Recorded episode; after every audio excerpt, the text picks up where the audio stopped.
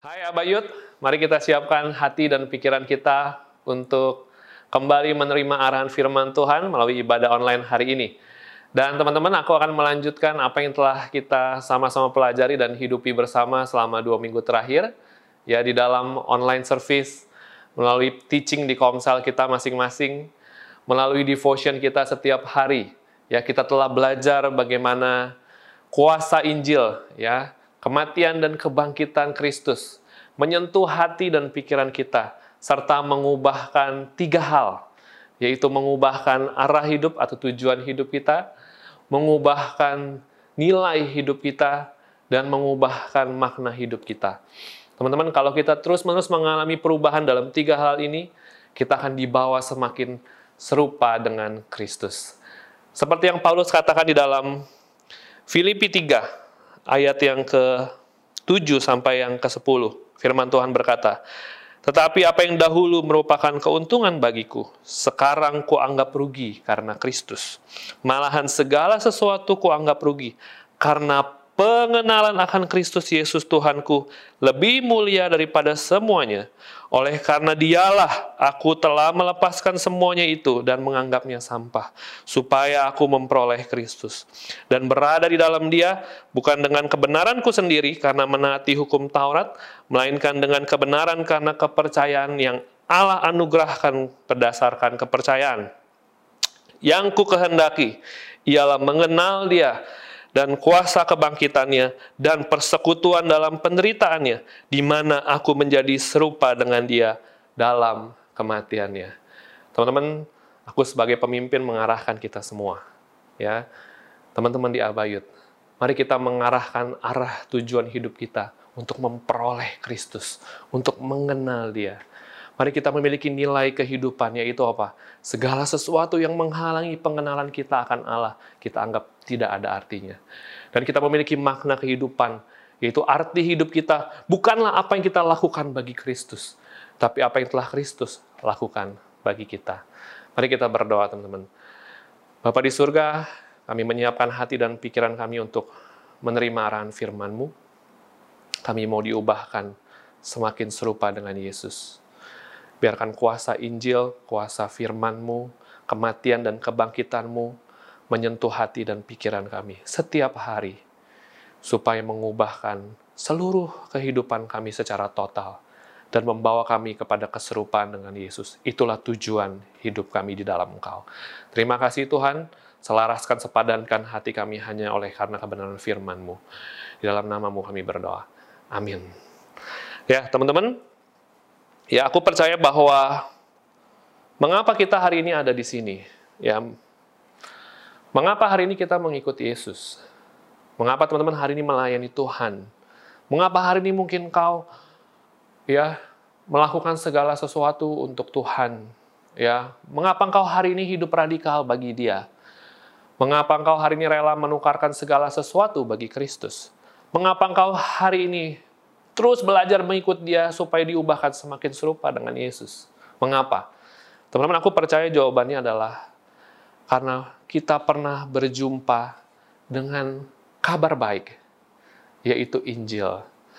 Injil adalah kabar baik tentang penebusan Tuhan melalui Yesus di dalam kematian dan kebangkitannya di dalam hidup kita.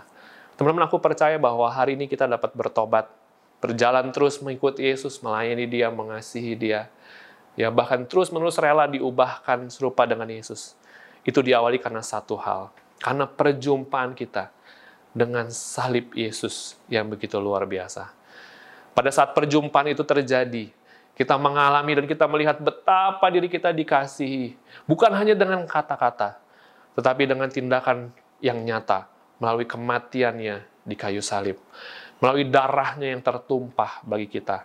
Kita dijamah oleh kasihnya, kita dijamah oleh pengorbanannya. Itulah yang membuat kita ada hari ini. Mungkin dunia berkata kita bodoh banget ikut Yesus. Tapi tidak pernah bisa dipungkiri. ya Kita telah mengalami bahwa kematian Yesus bukanlah sekedar cerita. Mungkin kita pernah dengar di pelajaran agama. Mungkin teman-teman kita yang lain mendengar itu di pelajaran agama dan menertawakan kita hari ini dengan radikal mengikut dia. Tapi tidak bisa dibohongi, tidak bisa disangkal oleh hati kita. Hati kita pernah diterangi oleh Injil, hati kita pernah diterangi oleh kabar baik, hati kita pernah disentuh oleh pengorbanan yang nyata melalui kematian dan kebangkitan Yesus dalam hidup kita. Nah, yang jadi pertanyaan teman-teman, apakah hari ini kasih Yesus, ya, apakah hari ini Injil, kabar baik, berita tentang kematian dan kebangkitan Yesus masih menyentuh hati kita, masih menguasai kita, bahkan masih menjadi dasar penggerak hari ini untuk kita mengikuti Dia, bahkan kita semakin radikal mengikuti Dia. Teman-teman, Injil adalah kekuatan Allah. Ya, tanpa kita terus digerakkan oleh Injil, tanpa kita terus digerakkan oleh kematian dan kebangkitannya, semua hal yang kita lakukan hanyalah didasari oleh motivasi-motivasi hati kita yang sementara. Dan hasilnya apa? Kita tidak akan pernah mengalami perubahan yang radikal.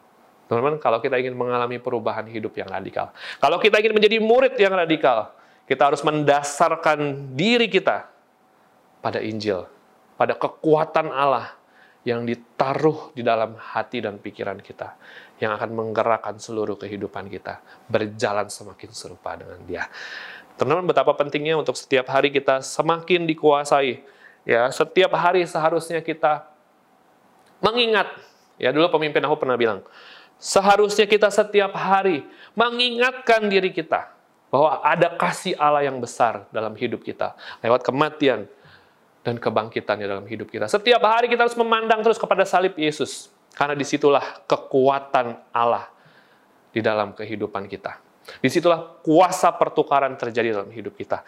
Tanpa kita kembali kepada salib Yesus, kita tidak akan pernah mengalami perubahan kehidupan. Teman-teman, oleh sebab itu aku akan terus mengingatkan kepada kita ya tentang kuasa salib, kuasa kabar baik, kuasa Injil di dalam kehidupan kita. Teman-teman, Paulus mengalami perubahan tujuan hidup. Ya, Paulus dapat berkata begini, ya yang ku kehendaki ialah mengenal dia ya dan kuasa kebangkitannya ya dalam penderitaan Yesus di mana aku diubahkan menjadi serupa dengan dia.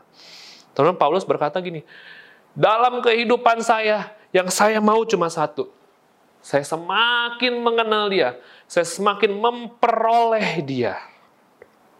Nah, teman-teman, kita perlu mengerti ya ada banyak orang gini, oh kok saya nggak tertarik ya kok nggak saya nggak tertarik ya semakin mengenal Yesus ya kok saya nggak seperti Paulus ya Paulus bisa bilang saya menganggap segala sesuatu itu sampah ya kalau bahasa aslinya sampah itu dia punya arti makanan basi dibuang aja nggak ada yang mau sentuh atau bahasa aslinya pakai kata kotoran manusia. Dia bilang gini, segala sesuatu yang menghalangi pengenalan akan Allah dalam hidupku, kuanggap itu seperti kotoran. Nggak ada artinya. Tapi kita mungkin mikir gini, kok gue nggak kayak gitu ya? Kok gue biasa aja ya? Kok gue nggak menggebu-gebu untuk mengenal Tuhan ya? Nah teman-teman, hari ini aku akan bawa teman-teman mengerti, ya, bawa teman-teman bahkan mengalami, bukan karena kekuatan kita kita dapat mengenal Dia, kita tidak mungkin dapat mengenal Dia. Tanpa kekuatan salib Yesus, tanpa kekuatan kabar baik, kita tidak mungkin dapat mengenal dia. Ada banyak orang lupakan part ini. Mereka berusaha mengenal Yesus, mengenal Yesus, mengenal Yesus.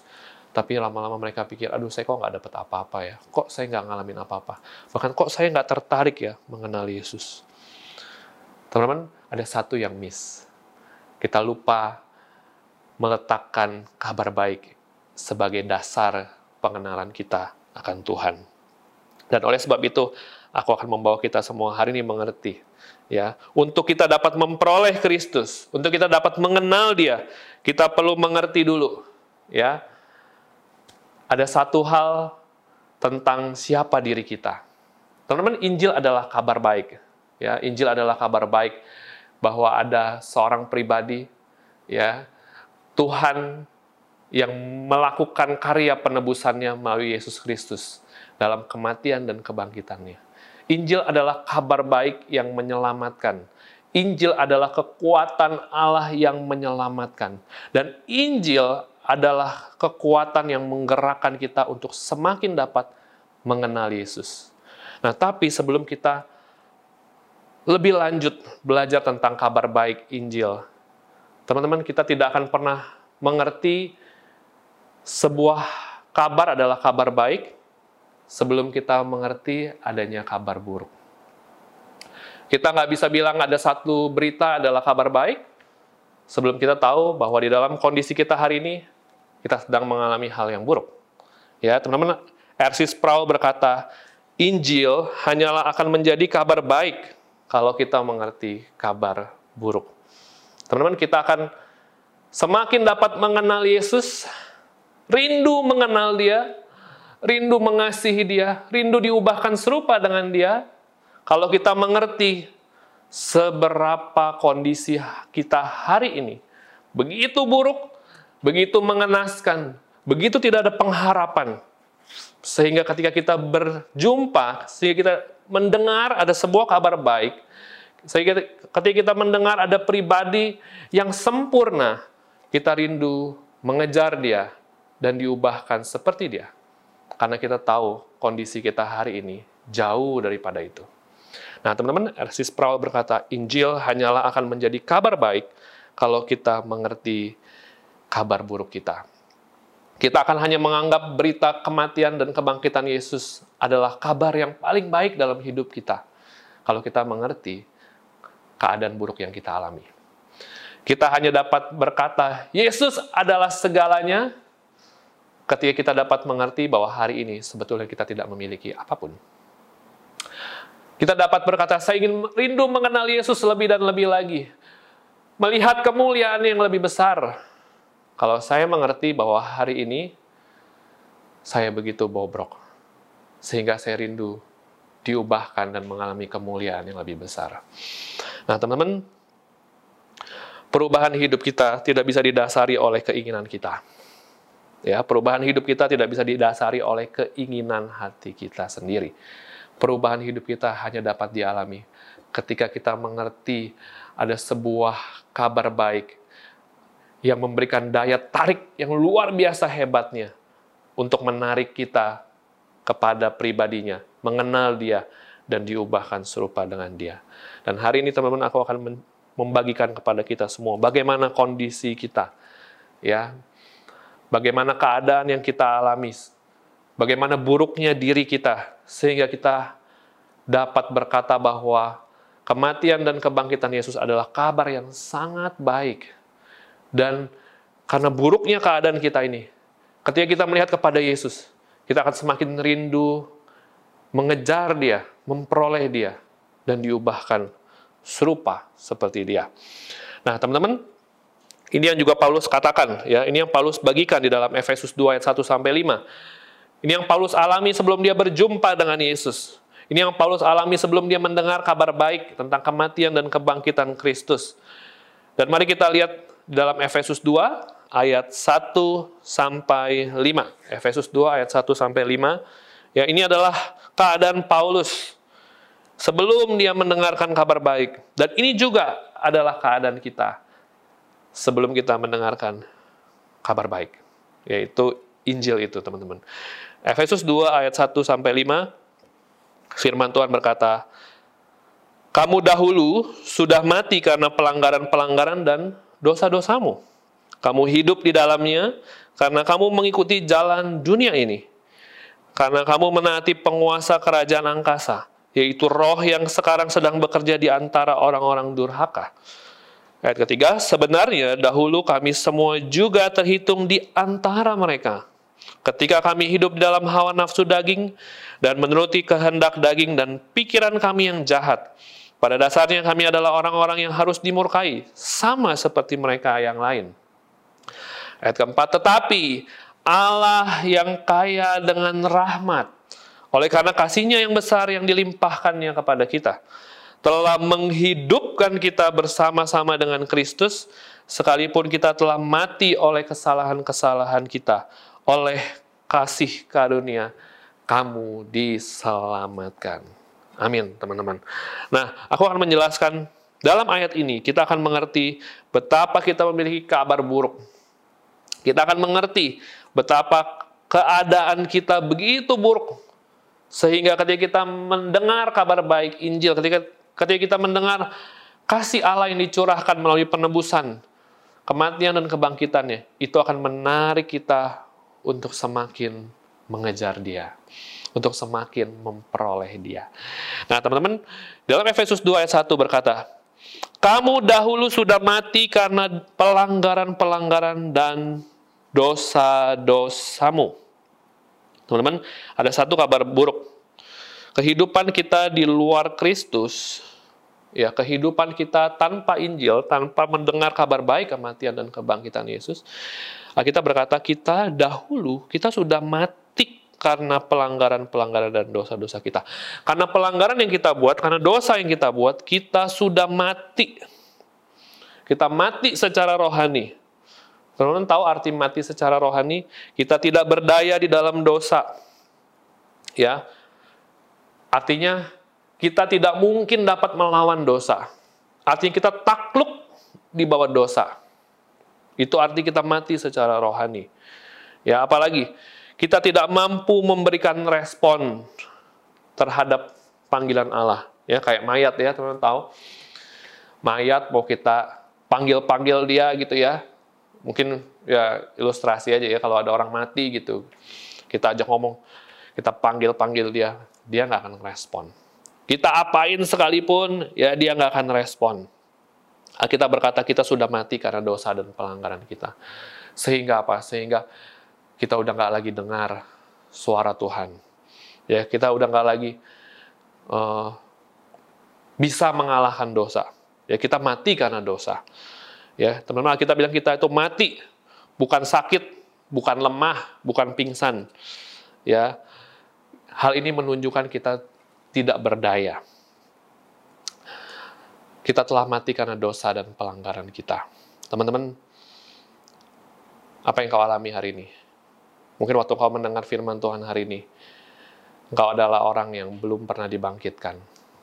Mungkin kau ada di gereja, tapi engkau mati secara rohani. Mungkin kau sedang ikut Tuhan, tapi engkau merasa engkau lagi mati secara rohani. Tapi biarkan firman hari ini membangkitkan kita kembali. Amin teman-teman. Hari ini mari siapa pun kau yang mendengarkan firman Tuhan hari ini.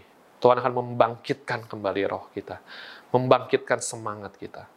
Karena Injil, karena kematian dan kebangkitannya memiliki kuasa yang menghidupkan. Teman-teman, kita berkata kita sudah mati. Kita sudah mati karena dosa dan pelanggaran kita. Kematian adalah gambaran sempurna untuk ketidakberdayaan. Ya, kita nggak berdaya teman-teman melawan dosa. Kita udah ditaklukkan oleh dosa. Ya bahkan kita nggak bisa berespon apa pun. Ya kita itu sudah mati. Ya udah kalau udah mayat udah mati gitu ya, lama-lama busuk, nggak ada gunanya. Ya dibuang aja. Kalau kita punya barang elektronik, teman-teman mungkin punya handphone gitu ya, wah kita baru beli gitu ya ya merek yang paling mahal sekalipun yang uh, bobanya ada banyak banget gitu tapi kalau itu jatuh, hancur, layarnya retak, casingnya penyok, bahkan dia jatuh lagi ke comberan, sampai semua sistemnya mati.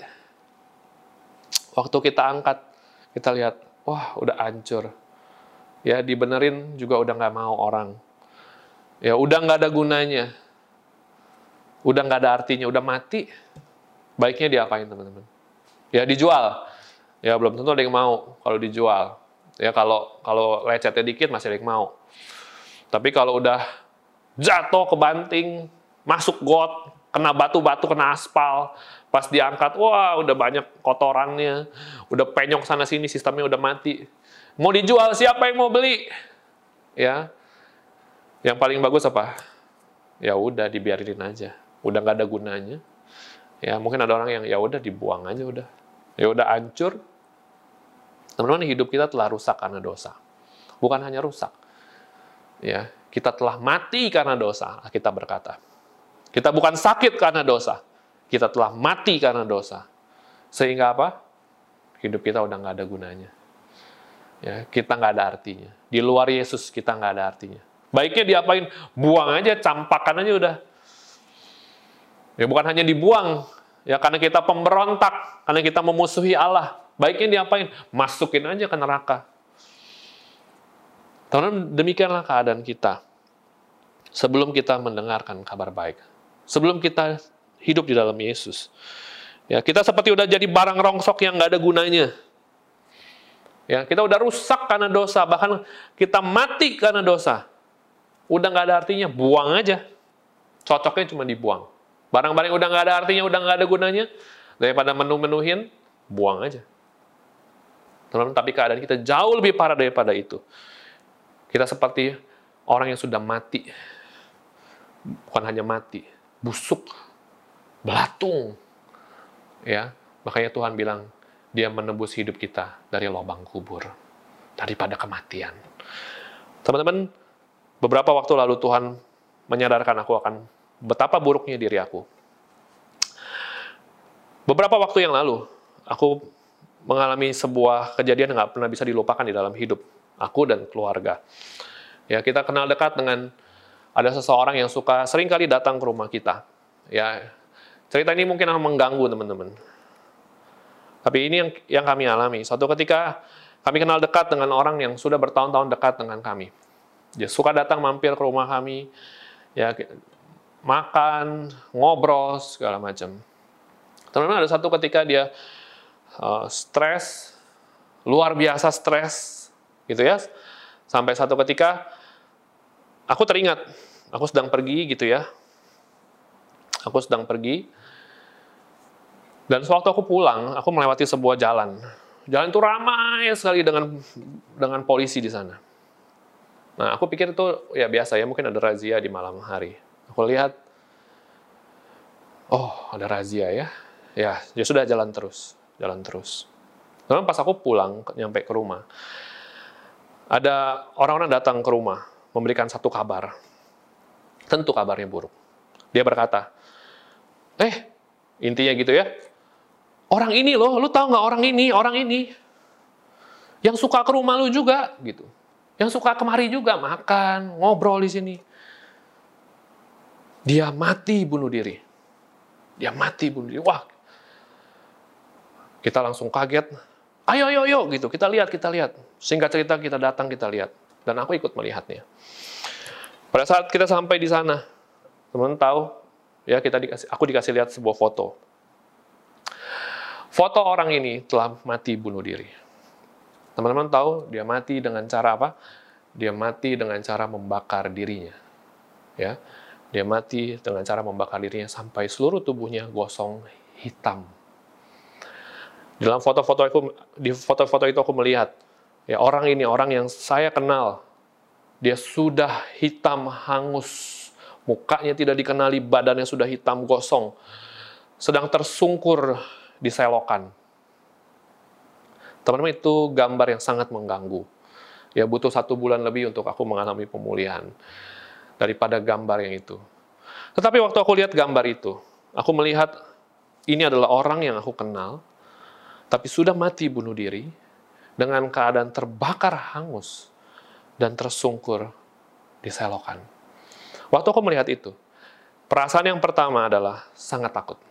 Teman-teman kalau bisa membayangkan, mungkin ada orang yang kamu kenal, kamu pernah ngobrol dengan dia, dia sering berkunjung ke rumahmu, tapi suatu ketika yang kau tahu dan kau melihat dia sudah berbentuk lain.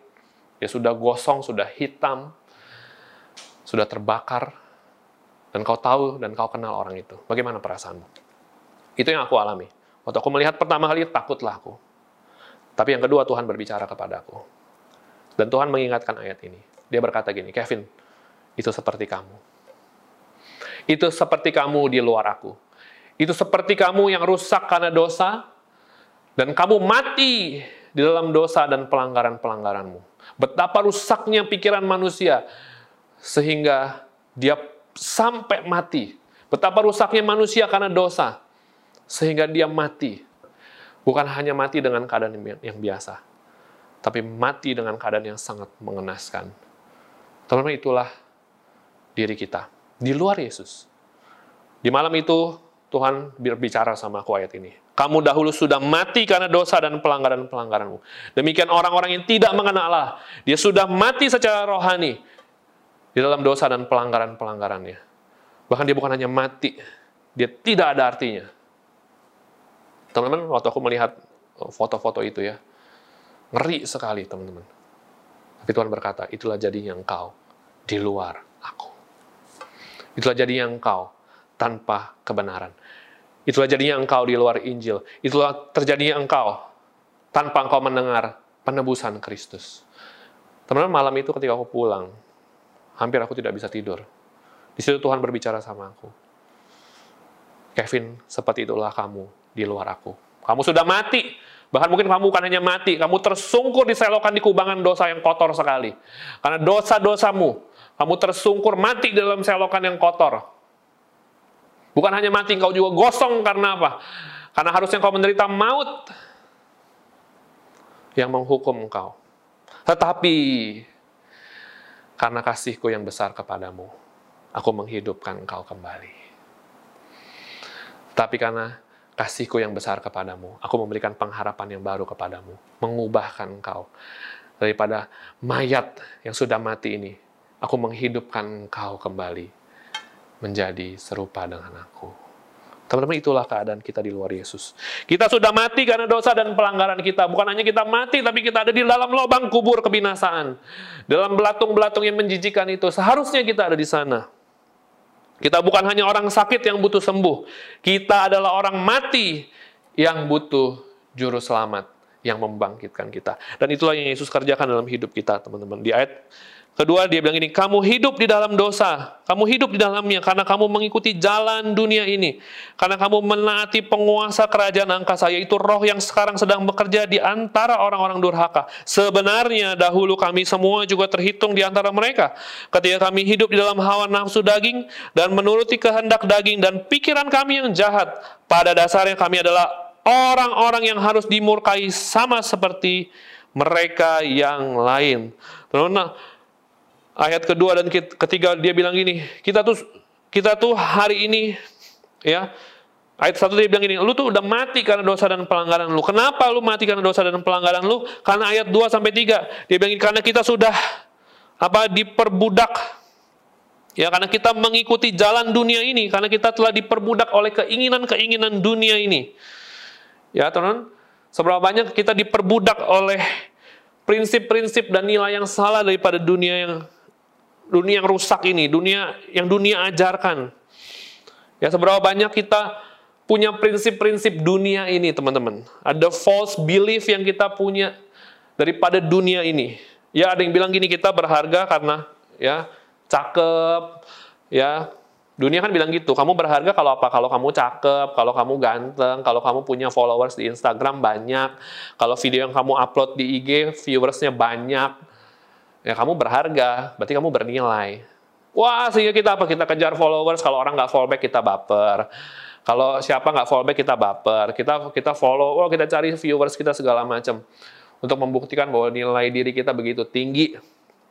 Sehingga apa? Orang stres Ya ada banyak cara anak-anak muda hari ini menampilkan dirinya begitu rupa, begitu cakep di Instagram cari tempat-tempat yang keren buat difoto supaya like-nya banyak. Kalau kalau bisa ke luar negeri supaya bisa foto di icon-icon tempat-tempat yang ikonik kemudian di-upload supaya dapat likes yang banyak, supaya orang lihat suka lihat feeds lu dan menambah nilai diri lu, kepercayaan diri lu.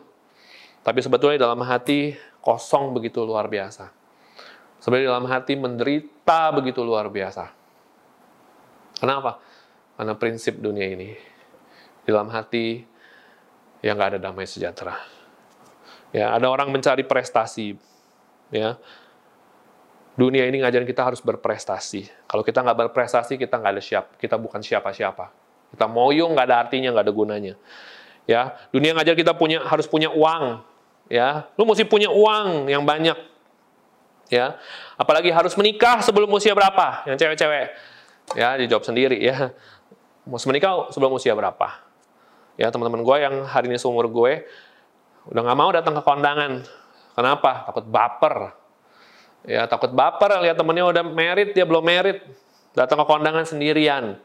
Ya, paling cuma sama temennya diajak supaya uh, bisa makan gratis, kasih satu angpau makan berdua. Gitu kan tapi baper. Kenapa? Karena ada prinsip dunia.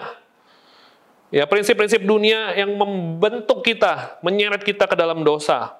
Ya, yang cowok-cowok harus punya mobil sebelum umur berapa? Ya, wah dunia bilang ya sebelum 20 sebelum 27 28 harus sukses usia muda.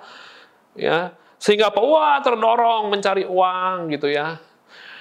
Maka kita bilang orang yang mencari memburu uang menyiksa dirinya dengan berbagai-bagai duka. Ya, apalagi konsep-konsep daripada drama Korea, ya, film-film. Teman-teman, Seringkali kita punya konsep-konsep, prinsip-prinsip dari dunia ini. Justru itu menarik kita ke dalam dosa. Justru itulah yang menarik kita ke dalam dosa. Itu yang membawa kita tadi, kita mati dalam dosa dan pelanggaran-pelanggaran kita. Ya, teman-teman, ya kita bilang, kamu hidup di dalamnya karena kamu mengikuti jalan dunia ini. Ya, jalan dunia ini. Apa sih jalan dunia jalan dunia ini? Jalan dunia ini adalah jalan kesementaraan hal-hal yang sementara, teman-teman. Ya. Tuhan mau kita mencari hal-hal yang kekal. Ya, kita bilang juga, karena kamu menaati penguasa kerajaan angkasa, yaitu roh yang sekarang sedang bekerja di antara orang-orang durhaka. Kita juga mesti percaya bahwa di alam ini ada roh jahat yang terus bekerja. Ya, ya jangan kebayangnya kayak pocong, kuntilanak, jangan kebayang begitu. Tapi ada roh durhaka, ya, yang sedang bekerja di di antara manusia. Itulah yang terus juga mendorong kita supaya kita jatuh di dalam dosa. Ya, aku nggak akan bahas banyak di sini. Ya, kemudian ayat ketiga dia bilang sebenarnya dahulu kami semua juga terhitung di antara mereka. Ketika kami hidup di dalam hawa nafsu daging dan menuruti kehendak daging dan pikiran kami yang jahat. Teman-teman, yang ketiga, ya, dalam diri kita kita punya keinginan yang bertolak belakang dengan kehendak Allah. Ya, kita mesti tahu bahwa kita itu selalu dan semata-mata berbuat dosa. Ya, teman-teman, kita mesti tahu secara natur kita itu sudah berdosa. Kita itu menjadi orang berdosa bukan karena kita melakukan dosa. Kita itu melakukan dosa karena kita adalah seorang yang berdosa. Ya, karena dari naturnya kita lahir di dalam keberdosaan kita. Teman-teman, kita berkata kita tuh sudah rusak, sudah mati karena dosa. Kita tidak akan pernah bisa melakukan kebaikan. Ya, semua isi pikiran kita coba ya. Kita buka isi pikiran kita. Pasti isinya jahat sekali. Alkitab juga bilang, kalau hati kita ya, diperiksa hati kita dibuka, isinya semua hal-hal yang jahat, Markus bilang. Ya, pembunuhan, ya, kelicikan, hawa nafsu, nafsu jahat. Ya, banyak sekali dosa-dosa dalam hati dan pikiran kita. Terus kalau kita menyadari Ya, kalau kita buka hati dan pikiran kita, semua isinya adalah dosa. Kenapa? Karena kita adalah orang berdosa. Hati kita terus memproduksi dosa. Menyadar, menyadari nggak teman-teman akan hal ini? Bahkan motivasi hati kita juga berdosa. Di luar kita bisa melakukan sesuatu seolah-olah baik. Tapi motivasi hati kita itu berdosa dan busuk sekali. Mungkin kita bisa melakukan kita tolong orang, kita memberi, kita melakukan sesuatu kepada orang lain. Terlihat baik, tapi hati kita sebetulnya memiliki motivasi yang paling jahat, yang busuk, yang tidak diketahui oleh orang lain. Kenapa? Karena kecenderungan hati kita adalah menghasilkan dosa demi dosa. Bahkan, teman-teman, sering kali kita juga memiliki motivasi yang salah dan busuk di dalam kita melayani Tuhan, di dalam kita menyembah Dia. Ada banyak orang datang ke gereja, ada banyak orang menyembah saat teduh cari Tuhan. Kenapa? Supaya dia diberkati. Itu adalah motivasi hati yang jahat. Kenapa? Karena untuk diri sendiri. Saya menyembah supaya saya Ya, teman-teman, manusia begitu jahat. Hatinya, kecenderungan hatinya adalah dosa. Sebab apa kita menyadari hal ini, teman-teman? Di dalam kejadian 6 ayat 5, ya. Kejadian 6 ayat 5. Alkitab berkata, hmm, Ketika dilihat Tuhan bahwa kejahatan manusia besar di bumi dan bahwa segala kecenderungan hatinya selalu membuahkan kejahatan semata-mata. Alkitab berkata, setiap manusia hatinya, kecenderungannya, kecenderungannya, arahnya itu jahat semata-mata dan terus menghasilkan dosa. Seberapa banyak kita menyadari hal ini. Kita buka pikiran kita isinya semua kenajisan. Ya, dalam persahabatan kita isinya semua adalah ego, hawa nafsu, kenajisan. Ya kita ketika kita buka hati dan pikiran kita diterangi isinya semua adalah motivasi-motivasi hati yang jahat yang mementingkan diri sendiri. Ada orang banyak bersahabat hanya untuk dirinya sendiri. Ya ada orang ngincer ya lawan jenis dengan hati yang penuh dengan nafsu. Ya enggak, oh dilihatnya kelihatannya baik, kasih ini, kasih itu, deketin ini, deketin ini. Tapi hatinya isinya semua adalah hawa nafsu. Ya teman-teman, sorry ngomongnya cepet banget karena waktu ya. Teman-teman, kita berkata bahwa keinginan hati kita semuanya adalah dosa. Kecenderungan hati kita isinya dosa. Kita berkata pada dasarnya kita adalah orang-orang yang harus dimurkai oleh Allah. Pada dasarnya kita adalah orang-orang yang harus dihukum oleh Tuhan. Tetapi, teman-teman, ayat keempat, ada satu kabar baik. Tetapi, Allah yang kaya dengan rahmat, Allah yang kaya akan kebaikan, karena kasihnya yang besar yang dilimpahkan kepada kita. Telah menghidupkan kita bersama-sama dengan Kristus. Sekalipun kita telah mati oleh kesalahan-kesalahan kita, oleh kasih karunia, kamu diselamatkan. Wow. Teman-teman kita orang-orang yang mati udah binasa kayak mayat yang yang gosong yang ada dalam lubang kubur Alkitab berkata yang udah belatung, udah najis, udah jijik. Kita yang mengikuti jalan-jalan dunia ini, kita yang mengikuti prinsip-prinsip dunia ini, kita yang telah hidup dengan apa kata dunia ini, jalan-jalan dunia ini yang jahat.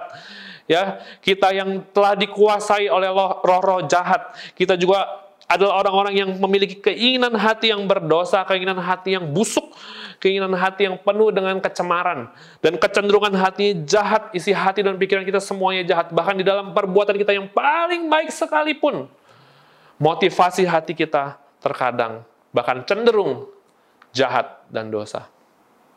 Alkitab berkata, perbuatan baikmu seperti kain kotor di hadapanku.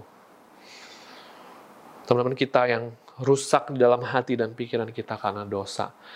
Ada banyak anak-anak muda hari ini ditaklukkan oleh kenajisan, oleh percabulan, ya, oleh insecurity, oleh hubungan yang tidak sehat, persahabatan yang tidak sehat, persahabatan hubungan yang begitu kuat mengikat, ya, dengan rasa tidak aman yang begitu kuat, dengan pornografi, dengan masturbasi, dengan banyak hal diikat dan ditaklukkan oleh dosa. Begitu rusak kita di dalam dosa, karena dosa, bahkan bukan hanya rusak, kita telah mati karena dosa. Bahkan kita nggak berdaya melawan dosa. Berapa banyak kau tidak berdaya melawan dosa.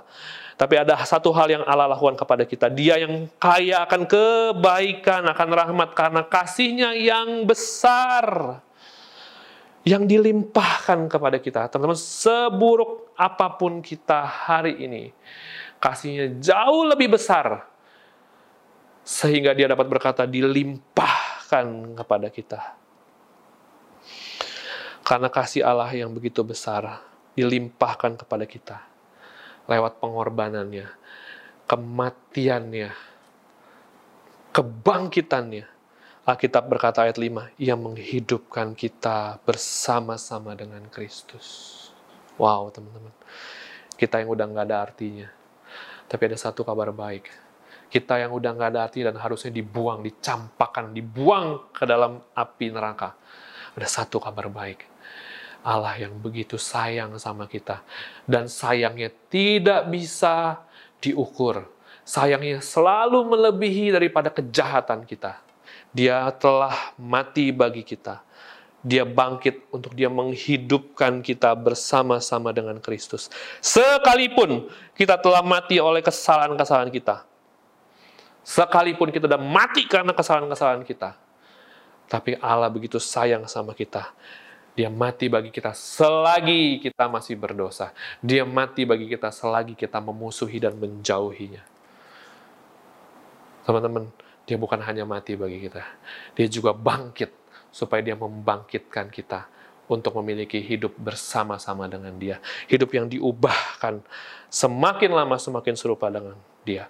Teman-teman, siapakah kita? Kita adalah seperti barang yang yang ronsok udah nggak ada artinya, udah nggak ada harganya, udah hancur, layaknya dibuang aja nggak ada artinya.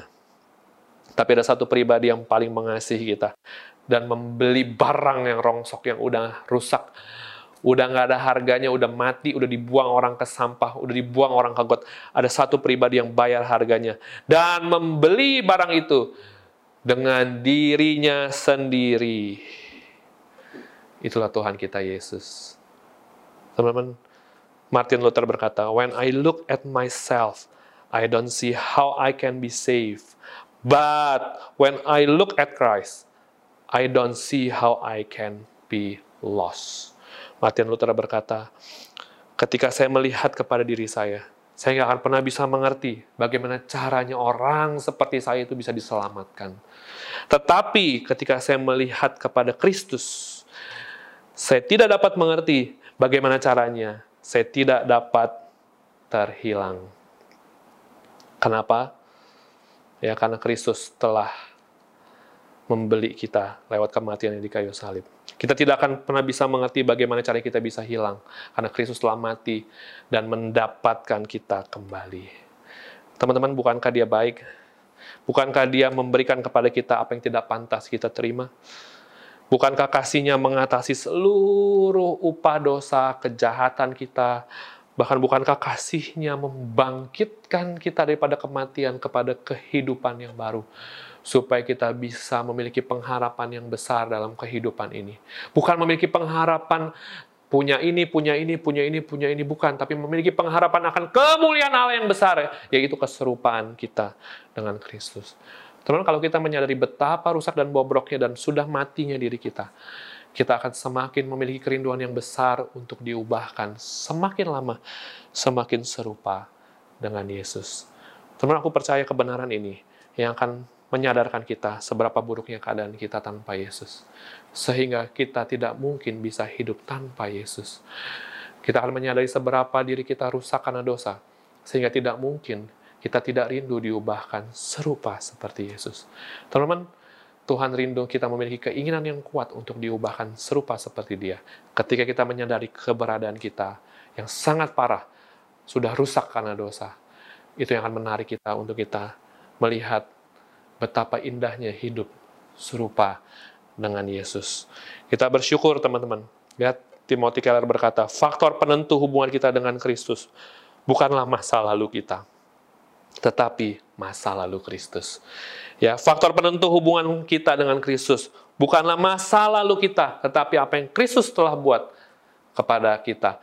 Faktor yang akan membawa kita semakin intim dengan Yesus. Bukanlah diri kita sendiri, bukanlah masa lalu kita. Tetapi apa yang Kristus telah buat kepada kita. Dia mendapatkan kita, dia mengejar kita. Dia membayar harganya bagi kita untuk membawa kita lewat penebusannya di kayu salib. Itulah Injil yang memiliki kekuatan untuk menarik kita, membangun terus pengenalan kita akan Yesus. Mari kita berdoa. Kami bersyukur Bapak buat kebenaran firman-Mu hari ini. Menyadari diri kami bukan siapa, siapa, bukan apa-apa tanpa Engkau di luar Engkau. Kami mati Tuhan. Kami rusak dan kami mati oleh dosa dan pelanggaran kami ketika kami hidup di luar Engkau. Oleh sebab itu Allah, kami mau berkata kami butuh Engkau. Kami memerlukan Engkau Yesus lebih daripada apa pun. Dan biarkan kebenaran firman-Mu menarik kami untuk semakin rindu diubahkan serupa dengan Yesus, memiliki kehidupan yang berbuah berkali-kali lipat di dalam kerajaan-Mu. Terima kasih Tuhan, ubahkan kami menjadi pribadi yang semakin lama, semakin merindukan Engkau sebagai satu-satunya yang kami cari dalam hidup ini, dan kami melepaskan segala sesuatu supaya kami memperoleh Engkau dan kami melihat diri kami bukan daripada apa yang kami kerjakan, tapi apa yang telah Engkau kerjakan di dalam kehidupan kami. Terima kasih kami bersyukur, ubahkan kami terus-menerus lewat kebenaran kuat kuasa firman-Mu. Dalam nama Yesus kami berdoa. Amin. Nah teman-teman, sebelum selesai ada hal yang kita perlu share. Teman-teman, apabila teman-teman baru pertama kali mengikuti ibadah di Abayut dan mendengarkan firman Tuhan hari ini, mungkin kau belum percaya Yesus, ya, mari serahkan dirimu kepada Yesus Mungkin pertama kali kau mendengar kebenaran ini. Ya, kau tahu kau ada di dalam dosa, mari serahkan dirimu kepada Yesus. Ya, teman boleh hmm, lebih lanjut bergabung bersama-sama dengan kami di nomor yang ada. Ya, ini masih online. Kita akan melayani teman-teman melalui online. Dan bagi teman-teman yang hari ini sudah berjalan bersama-sama ya dalam perjalanan mengikuti Yesus, ya, mari kita jangan berfokus untuk memenangi dosa karena dosa jauh lebih kuat ya dosa itu dijauhi, jangan diperangi. Mari kita jauhi dosa dengan kita cara kita mendekat kepada Allah, dengan kita melihat apa yang telah Allah kerjakan dalam hidup kita. Sehingga kita mengalami kasih Allah dan itu yang akan mendorong kita untuk kita semakin mengenal dia dan meninggalkan dosa. Ya, ada satu pertanyaan untuk kita sharingkan bersama-sama adalah apa yang hari ini menguasai pikiran, perasaan dan kehendakmu? Apakah dosa atau kasih kepada Allah atau kasih Allah dalam hidupmu? Ya, aku ulangi ya pertanyaannya, apakah yang menguasai pikiran, perasaan dan kehendakmu hari ini? Apakah dosa atau karena kasih Allah? yang telah dicurahkan dalam kehidupanmu. Ya, mari kita akhiri ibadah hari ini. Ya, kita menerima berkat Tuhan.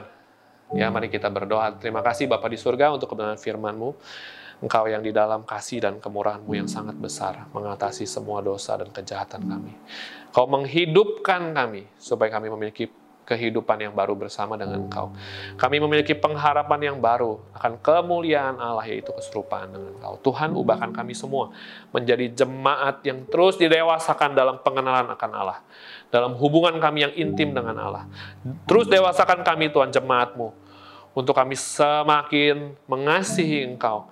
Sehingga kami rela melepaskan segala sesuatu demi mengikut Engkau, Yesus. Dan bahwa kami terus melihat makna hidup kami, arti hidup kami adalah apa yang telah Engkau kerjakan bagi kehidupan kami. Terima kasih Bapa, sempurnakan hidup kami melalui kebenaran firman-Mu.